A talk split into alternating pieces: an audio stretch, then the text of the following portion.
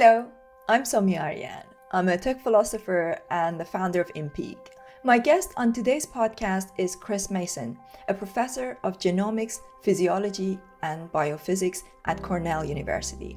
Many of you know that I'm super interested in all things science, genetics, and physics, and the cross section of these fields with AI and blockchain.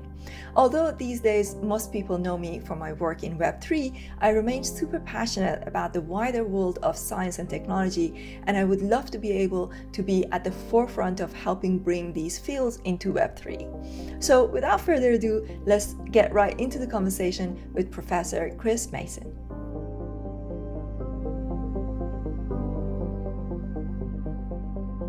Chris, thank you so much for being here. I uh, haven't had a chance to read the book yet. I've got it; uh, it's on my to-read list. Um, but I listened to a few of your interviews, um, and especially I really enjoyed the interview you had with uh, with uh, Lex Fridman. And I'm stealing a lot of his his guests, basically. um, so, uh, as I was explaining to you before we started, you know, essentially nowadays a lot of my work is on the metaverse and and Web three um, and this new kind of generation of um, or iteration of the internet that's being created. I used to also do quite a lot of research on AI. Mm-hmm. Uh, I have a deep interest in all things to do with space, um, you know, and genomics, and you know all the different in- interesting areas that you work on, um, mm-hmm. and essentially trying to understand um, the human evolution. Um, I believe that in this uh, century we are uh, morphing into something new. Mm-hmm. You know, like some uh, we are we are essentially becoming um, something else other than Homo sapiens because of the way that we are using technology.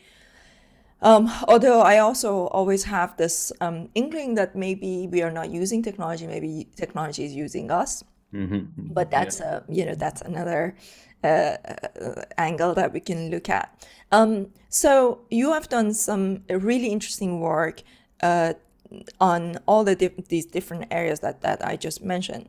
Um, I think first things first, I wanted to get a better idea of how much maybe you may have looked at um, Web3 uh, and uh, whether you um, have like had any, uh, where you are in, in terms of your understanding of and your involvement in this new kind of area that we call Web3. Yeah, well, I've looked a fair amount at some uh, of the technologies that are behind it. Also, you know, obviously, there's a lot of bandwidth, uh, uh, structural infrastructure changes that enable you know, Web three or some of the more later uh, developments of sharing data uh, that lets you actually do AR, VR tools, or even have different interfaces for accessing data and, and just communicating information on the internet. So I think it's it's broadly uh, you know exciting. It's always better when you have more options, improved technologies, better tools uh, more ways to interface with people and with data. So I think it's writ large good. I think there's still a lot of people you critique it and say, well, is there something as Web three that's doing that you can't at all do today? And so I think a lot of them are uh, are better versions of of sort of you know mundane uh, ways we interface with people today. But but still, I mean, improvements are good. So I think people that are critiquing it just are, are saying, you know, is it absolutely needed? But you could even argue we didn't absolutely need to go from you know boring HTML links and HTML uh, coding to to to Java or PHP or other codes. Like those are also variations on on you know, what was original web, web scripting. Uh, but every bit is improved, so I, I think it's it's good to see continued improvement and iteration. And this will, you know, there's been discussions even about sharing genomics data this way. Like it could have changed the way we share medical information, genetics data, the way we um, you know just share uh, fitness data. Even has been discussed. Like so, it could it could potentially impact almost everything uh, the way the web already has, but just would be with a lot more options, a lot more interfaces. So, know, I think it's a writ large good. Yeah. So, um, the kind of at the core of it, what Web3 is about is essentially uh, decentralization. It's kind of like trying to take the power from you know centralized entities, uh, big corporations like Google, Facebook, etc., and um, give at least a degree of uh, control back to people, um, you know, and, and the individuals who have got, um, you know, who are the source of this data, and uh, to enable them to maybe if they want uh, to monetize it or you know have control of it right? In in any uh, way that um, that they see fit. It doesn't necessarily mean that it's complete decentralization because you know we are discovering that complete decentralization at the moment. At least we don't yet have the cultural and the social and the uh, technological means to uh, to do that yet because you still need some level of direction, leadership, etc. Um, and the second thing uh, aspect of it is tokenization, which we uh, are going to talk about when um, you know talking about how to fund research and how to fund uh, potentially, you know, like um, things like space explorations and things like that. So we will come to that. Um, so from the viewpoint of, um, you know, the, the, all the different things that you have worked on, from the viewpoint of, you know, you, like you're doing all this research and work on what it would be like to live outside of our Earth. Mm-hmm. mm-hmm. I'm more and more uh, inclined to think of whether the the um, solution is necessarily to think about leaving Earth physically, or is it about trying to discover a different aspect of being that it, that goes beyond mm. the chemical, uh, you know, uh, beings that we are, right? Like um, like the digital side of of us. So um, so if I had, uh, you know, uh, a big pot of money right now, would I uh, spend it like I can see when I look at you know all the different uh, billionaires like uh, Elon Musk, you know Jeff Bezos, you know putting so much effort into sp- space explora- explorations. I feel like uh, um, there is another aspect that we could explore, and that would be like our digital side. So, mm-hmm. um, so have have you thought of that uh, about that at all, or do you think that you know, leaving mm-hmm. this uh, or moving our meat suit to another place is necessarily like the, the solution. Good question. So yeah, there is of course limitations to the meat suit, and I've I've written a lot in my book about ways to get upgrades or to do modifications to improve where we can live, how we can live, uh, biochemical functions in our own cells that take lessons from other creatures, or even have genes within our own DNA that are just silent and not yet been active since we were you know, uh, millions of years ago, a different variation of humans, uh, but still rest inside of our DNA. Like like the gene to make your own vitamin C, for example, is still inside of us. Uh, so I, I, think, and that's what we're working on in lab is ways to reactivate those genes, control those genes, actually merge genetic basically skills, genetic tools from other species into human cells. And so that's one approach which I've written about and talked a lot about. But uh, to your point, the idea of a digital twin or having, you know, sending robots to other planets, which we already do, are of course in a lot of ways safer uh, for the for the for the meat suit because uh, it doesn't get irradiated and damaged. Uh, but it is never, I think, as good in the near term as having someone with real time adaptive skills and ability to improvise, uh, because there's actually a time delay between Earth and Mars, anywhere from several minutes to a few dozen minutes uh, of just processing. So it, t- it, does take a while just even to have communication between planets. So you do need local autonomy, uh, but you could have a a version of a, a, program, you know, essentially, you know, digital twin. Um, and there's actually uh, Daniel Kraft does a lot of work on this on digital health, the idea of twinning. And the X Prizes has a whole work on just digital twins. This idea of can we make for, for medical purposes, could we have a complete model of a person? So when you try and prescribe a, a medication or you try to understand a response to a disease, that you have a digital twin that is your best model um, for, for what might happen. So this is an active area of research in, in medicine, in robotics, uh, and just in general, you know, potentially consciousness. Could you, you know, put your whole consciousness online? That's what's often called the the singularity at some point that we'll all be living online, and um, what Ray Kurzweil's talked about, which I think is supposed to be in the mid 2030s. But I, I you know, I, I hope that, that that that sounds wonderful. I hope that happens. I think it might be more hard, more complicated than what people have have imagined, uh, or that you might have a version of the digital twin but may not be quite as uh, spot on as you'd like for yourself. It might be just a little bit different. I think it's it's hard to program peculiarity uh, of people, but but not impossible. But it you know you you want to almost build in free will algorithms, uh, which is hard to program right now. But the uh, but I think it, it, it's a good question because we know that we're not suited for other planets uh, currently. So we we have to either modify ourselves or send twins or send robots or, or all the above, which is I think the perspective I'm taking is that we'll probably need all of these options because we don't know which ones will be the most permanent, the most adaptable, and the most successful. Yeah, definitely. So the the singularity, uh, I believe he says it's um, in uh, the nine uh, the the twenty forties, um, twenty forty five, and but he thinks that um, by the end of this decade, yeah, by by 2029, we will see AGI. Uh, I think that's the um, uh, what what he he has he used to say. Um, he's got a new book coming out that's called "The Singularity is Nearer." You know, the first one was near, so this one is "The Singularity is Nearer," and that's coming out in 2023. So I'm I'm really looking forward to that one to see what he's got to say.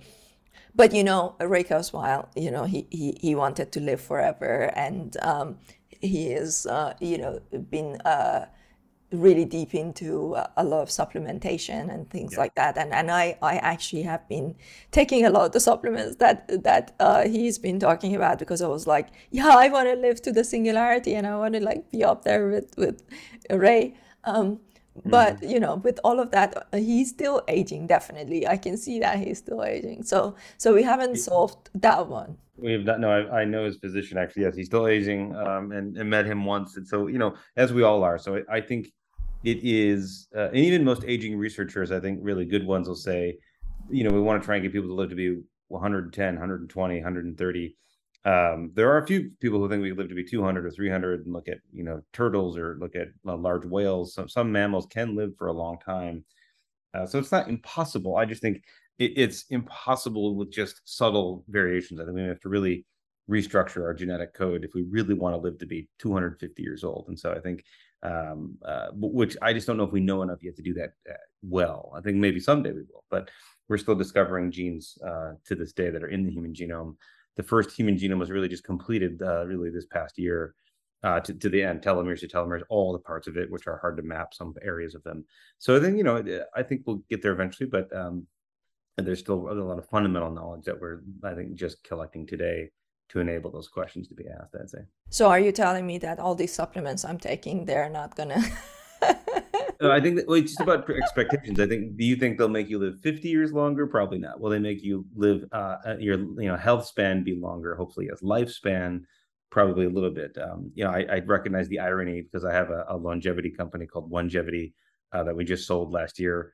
Uh, so i'm in the business. I, i'm just among the more um, I'm optimistic about almost everything in science except for how how far we can push human longevity uh, in the absence of large scale genetic changes. I think you can tweak it, nudge it a little bit, five, 10 years, maybe 20. But I, I think you know some people who are taking supplements think they're going to live to be 150, which I think is insane because there's never a human being that's ever lived past 126 is the record.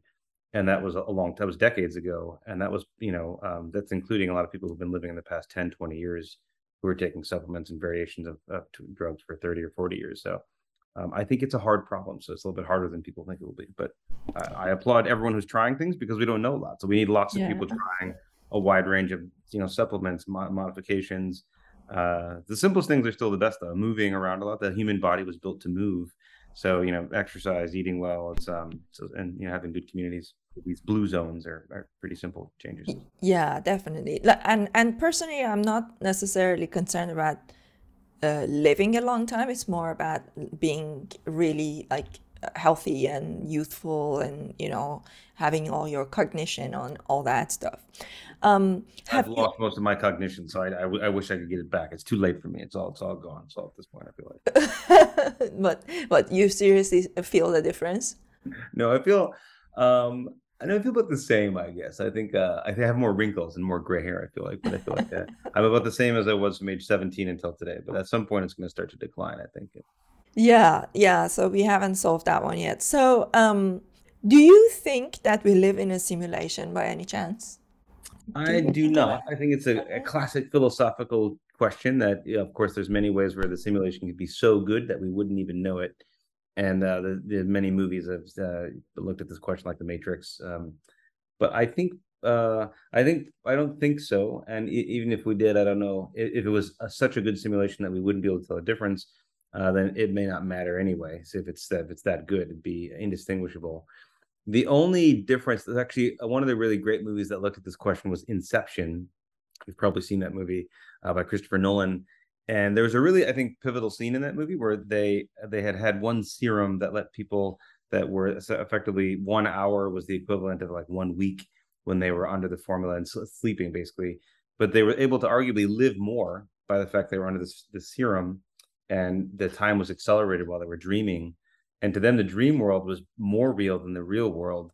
And uh, one of the, the quotes in the movie said well who are, who are we to question them if, if they want to basically live longer effectively because they get more time per hour spent uh, in consciousness. They get you know a, a, day for every hour or sometimes longer.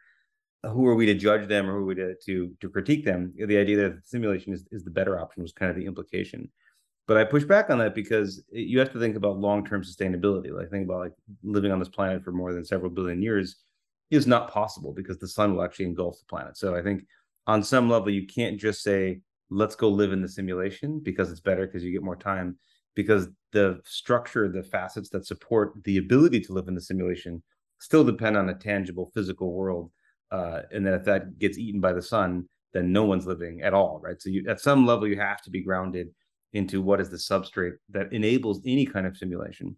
Uh, eh, but if you do, then you could have people that live in pods or live in dream worlds, you know, and, and have weeks of a vacation in one day or something like that. So I'm not against that. I think it, uh, if anything, it's efficient. It's good. If you say I took a four week vacation in one day, and you come back all relaxed, that sounds great. You know, why why yeah. not?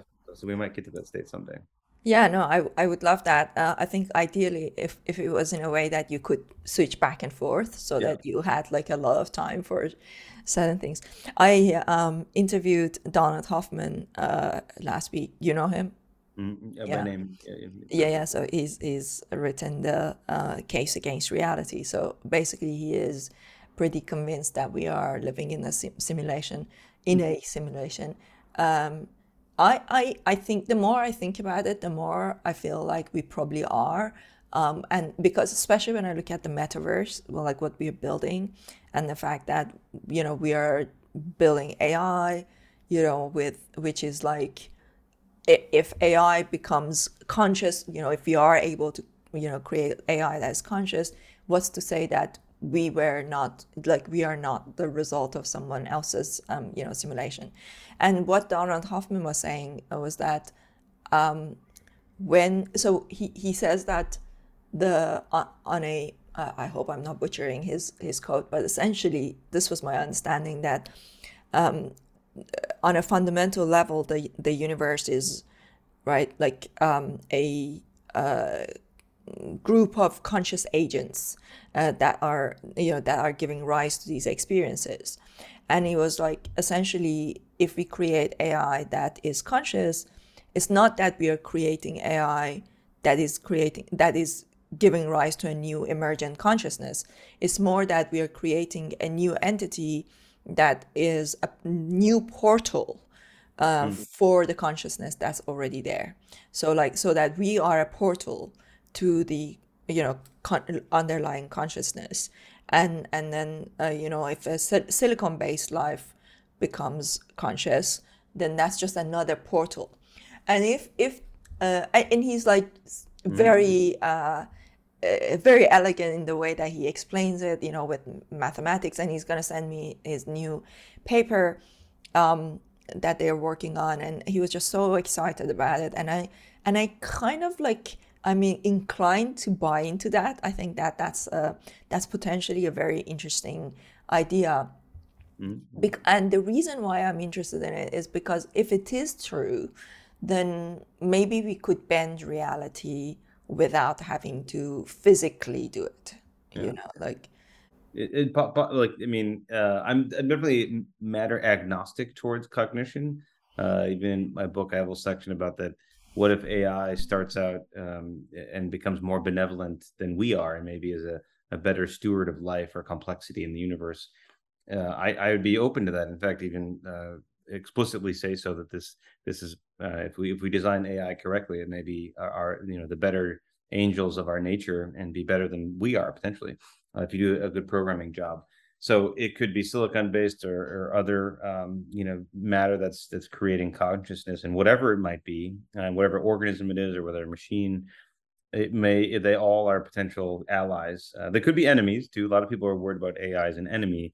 I am less worried about that because I've actually programmed uh, algorithms and and machine learning tools, and I think the the biggest threat to that I think is not the uh, self awareness of the system, but is more the programmer who designed it and how you design it. I think um, humans often are the biggest risk to ourselves more than the things that we make because uh, it, it could be implemented wrong or programmed incorrectly. I think is the bigger risk. So I think natively native intelligence by itself is, is not necessarily uh, going to decide to do genocide, even though I think we look at our own our own history and have seen genocide and have seen horrors, and the worry is that we hold up a mirror of cognition and, and are um, anxious that that might occur again in the future.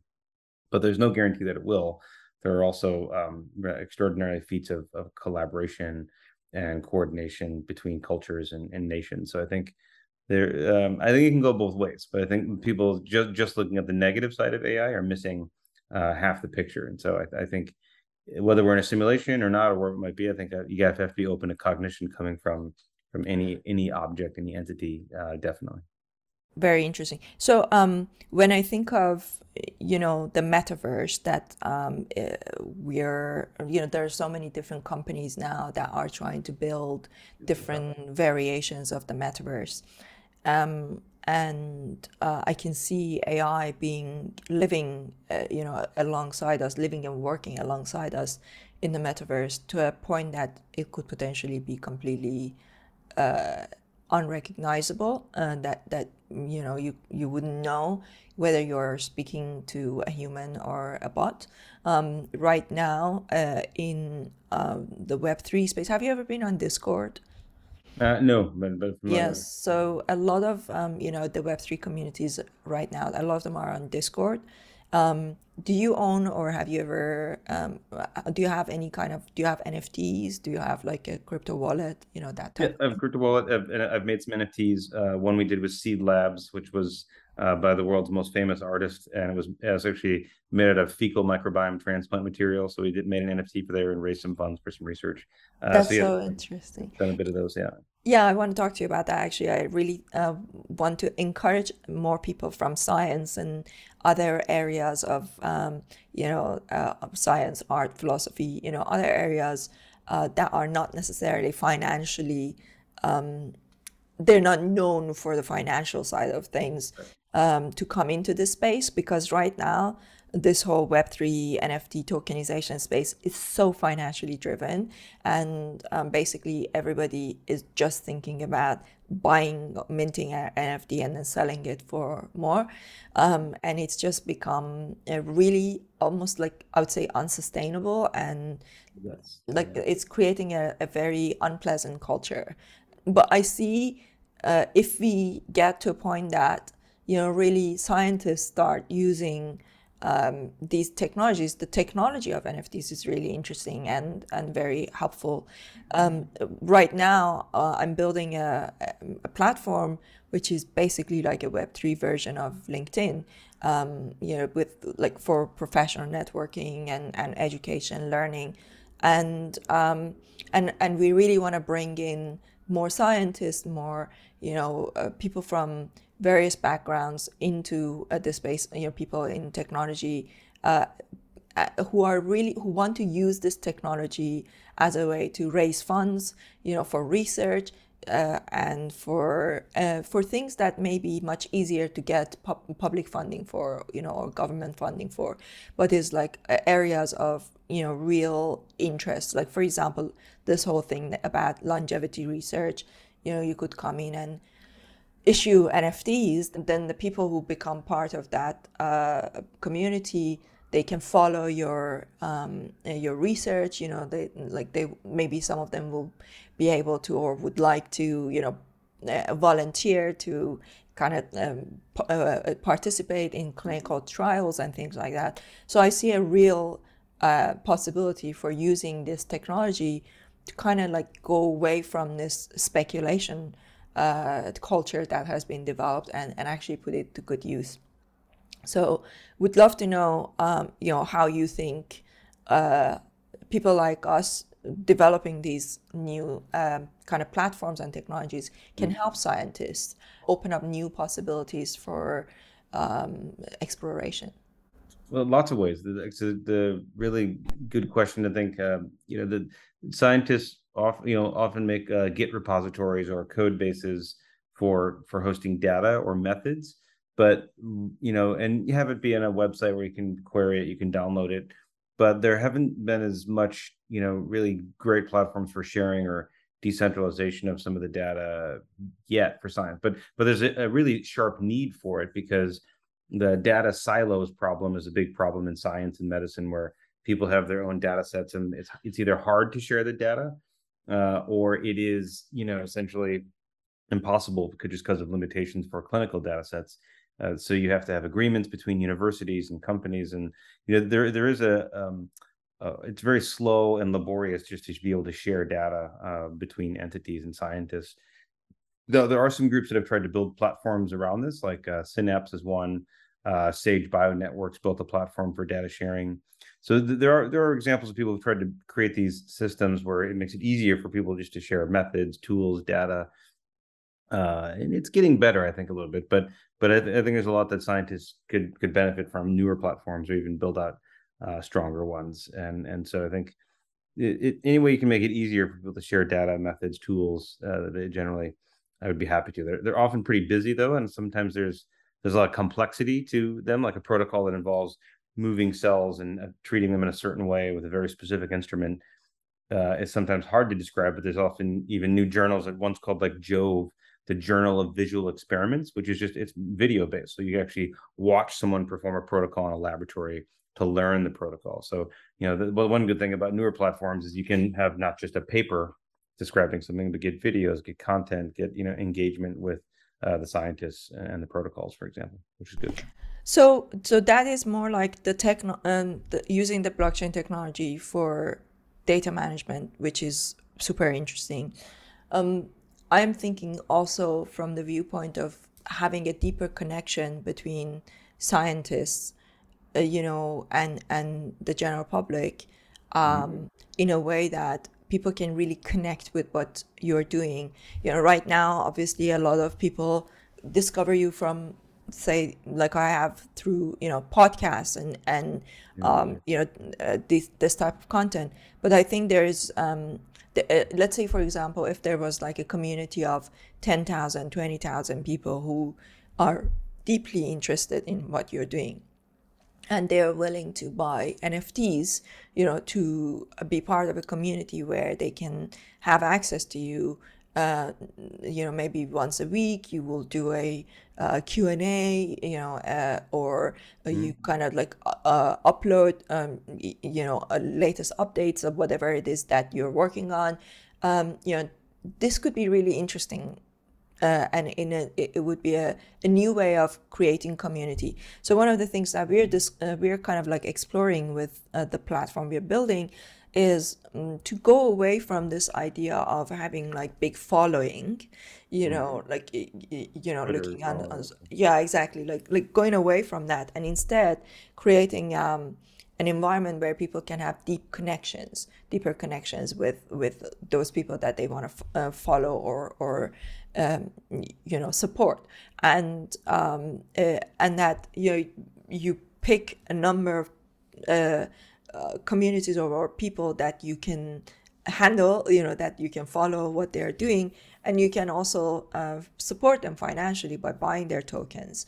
And those tokens because they're non-fungible you know that then whenever somebody is no longer wanting to um, follow that, you know, they can just simply sell it on the secondary market, and somebody else will buy it, and and you know then they come into the the space.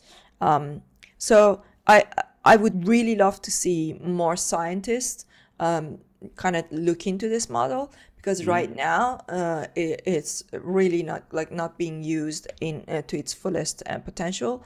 Um, and uh, do you think that scientists um, like yourself, you know, do you think that you would be interested in something like that, or would you be like, no, I just want to focus on my work and like not really connect with with people? Uh, I mean, there's always a need for more funding for research. Where uh, most scientists and clinical researchers are writing grants, usually uh, every week, sometimes every day. It's to the National Institutes of Health, it's to the National Science Foundation, to philanthropy, to uh, you know industry collaborators. Uh, experiments and staff and and lab resources are expensive, and you have to fund the research. So it's it's um, it is a part of the job is to raise funding for research and clinical trials can be millions of dollars for one drug or uh, specific cell culture experiments or new instruments can be a half a million dollars for just you know one instrument uh, sometimes more uh, you know so it is expensive and so raising funds is always a priority and uh, like i said we've done some nft fundraising once uh, for but it's more for charity but uh, but the charity was for, to do research, and so I, I, think this is a an untapped resource that would you know the people you just have to make it easy for them because if you ask uh, people to say, can you summarize this for an NFT fundraising campaign? Most scientists or or doctors or clinicians would say, uh, you know, I don't know what to do. I can send you some figures or some pictures uh, from my lab, but you know they they would probably need a little bit of help to to get the, get it onto a platform. But there certainly would be open to it. And I, like I said, I've done a little bit of this, and it was um, you know, it was, it was a good experience because it was not too much work and and also a bit of fun. So there, there's um, it was basically with a fecal microbiome tra- uh, transplant.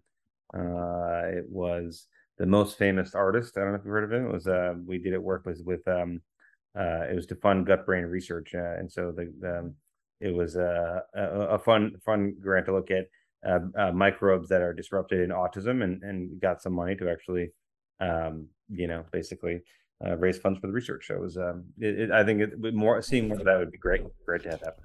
So that's super interesting because I think uh, as we're building this platform, I'm thinking about like creating an arm of it that is specifically for this type of thing, um, and and helping bring more scientists um, and researchers into the Web three space. Uh, so this is really good to know that um, there is potentially uh, interest in that. Um, I got a question around education. Um, with this, you know, this new space, this uh, when I look at the speed with which Web three is developing, I can see that um, the uh, you know the the official kind of educational um, institutions are going to be left behind because they are just not um, evolving fast enough to be able to uh, teach these things. You know, like if you wanted to learn about blockchain right now, um, there's no point in doing a, a university degree in it. You need to learn it on the job because it's moving so fast that by the time you are accepted, you know, like uh, to do something, yeah, you know, it's moving so fast. So, um, so what are your thoughts on um, formal education? and how you think how do you see it you know changing in the next five to ten years? Yeah i've actually involved in a couple other universities that are free and public. One is called world quant university which is for people that want to get uh, quantitative trading experience and training and education but for free. So i think we'll see a lot more and you know mit and caltech and cornell. I, I, put all of my lecture materials are all online for free uh, a lot of my videos are online so uh, more and more faculty and professors uh, are putting the material online for free, anyone to use, to download, to to basically learn from and deploy the technologies, the latest methods. Uh, so that's a good thing in general for humanity, for people to be able to learn. But the challenge is people still want accreditation. They want some some proof, if you will, that you have some kind of rigorous training. And some of the online courses do do this. But uh, you know, I think we'll see um, less i think overall less need for a degree. And you know people uh, elon musk have got into grad school but didn't go to grad school you know and uh, but people have dropped out of college and then made become billionaires. So we know it's possible uh, to not finish school and become a billionaire and become successful or invent uh, an amazing technology.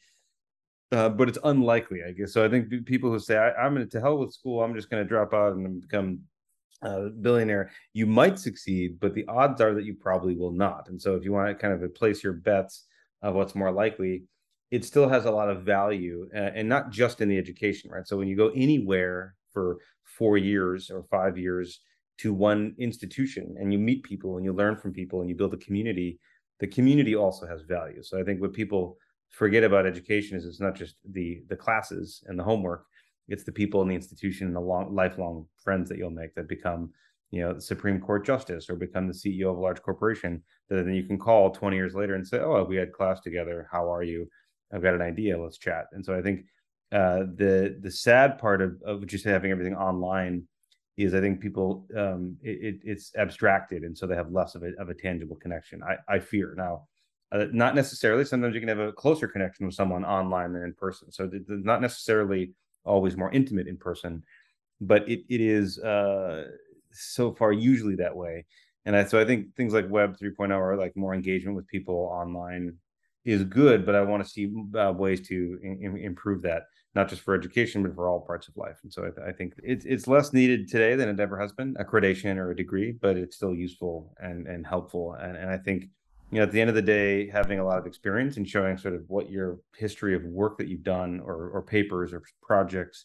Um, if you're, if you're an artist, what's the art that you've done, right? So being able to point to what have I done, um, and a lot of it you can put online of of this is the these are my milestones things i've completed work i've done and and people will respect that a lot yeah and actually right now uh, in the web3 community um, there's a real uh, culture of anonymity or pseudonymity because you know i think it started kind of with uh, satoshi nakamoto you know with Bit- bitcoin um, mm. So a lot of people are uh, pseudonymous, you know, and they are also using avatars of you know different NFTs that they have.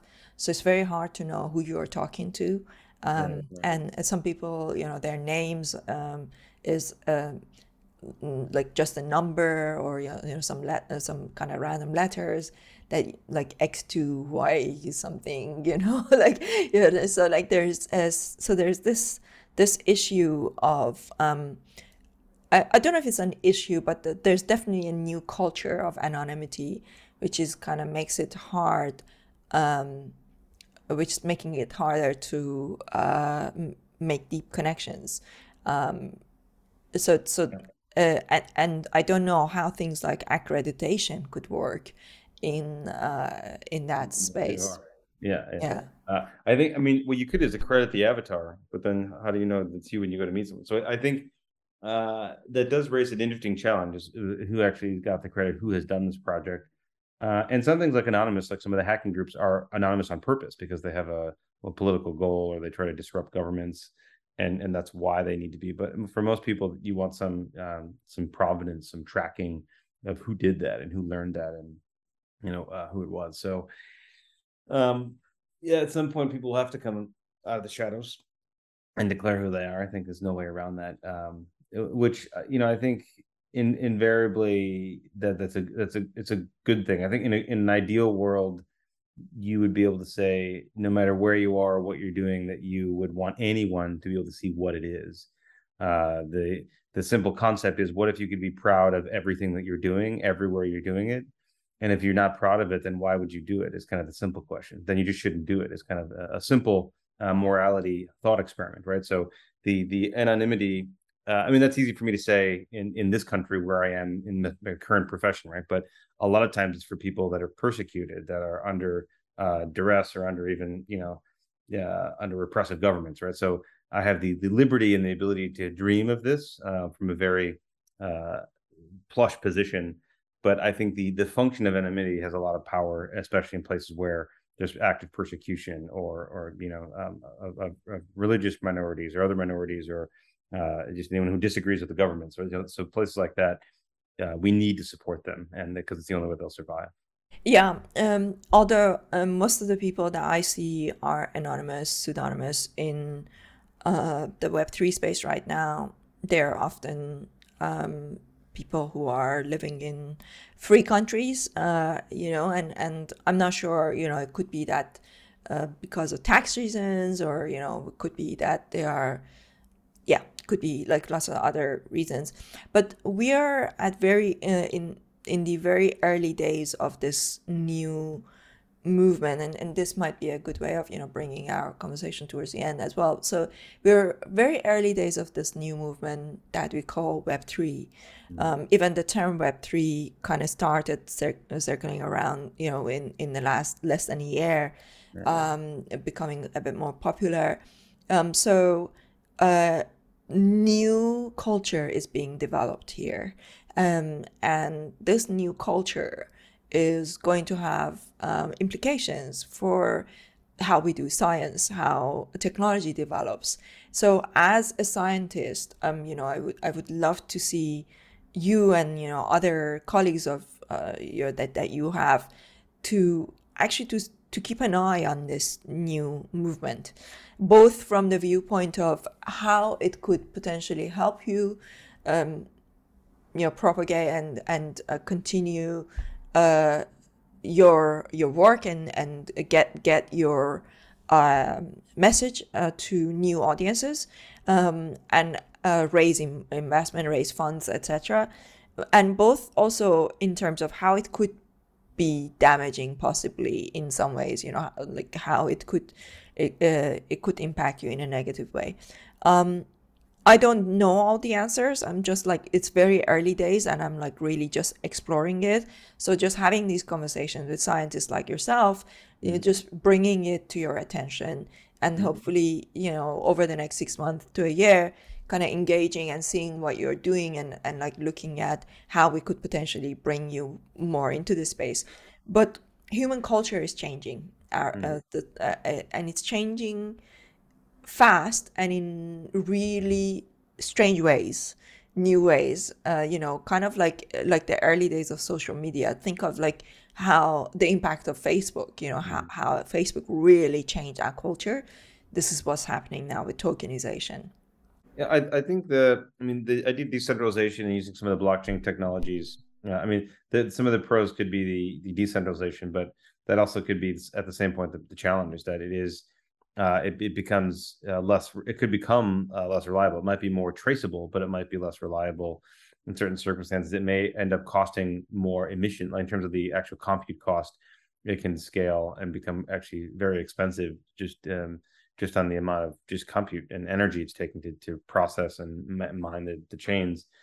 Uh, you know which itself is you could think about the the ethics of that like is it actually ethical to build a system that is more energy hungry? Like, like is there ways we could build the system to be more efficient? You know, there probably are ways but i think from the default it's not.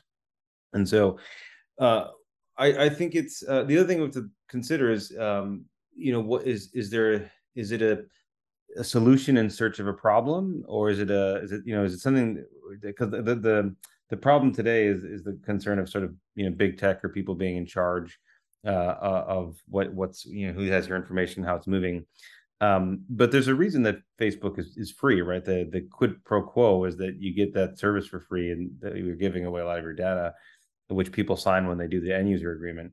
Uh, but it, it's still you can post a lot of information online. You, you could always you know, write your own domain and have your own website and build your own uh, you know network. There's, there's no there's nothing stopping anyone from doing that. It's just it's just harder, right? So I think it is uh, the concerns of big tech are more about privacy and what they do with that data and less about the the fact that no one else can do it. I mean, if you just make uh, you can do your own HTML coding and make your own website and, and go back to you know different message boards and share data, share samples.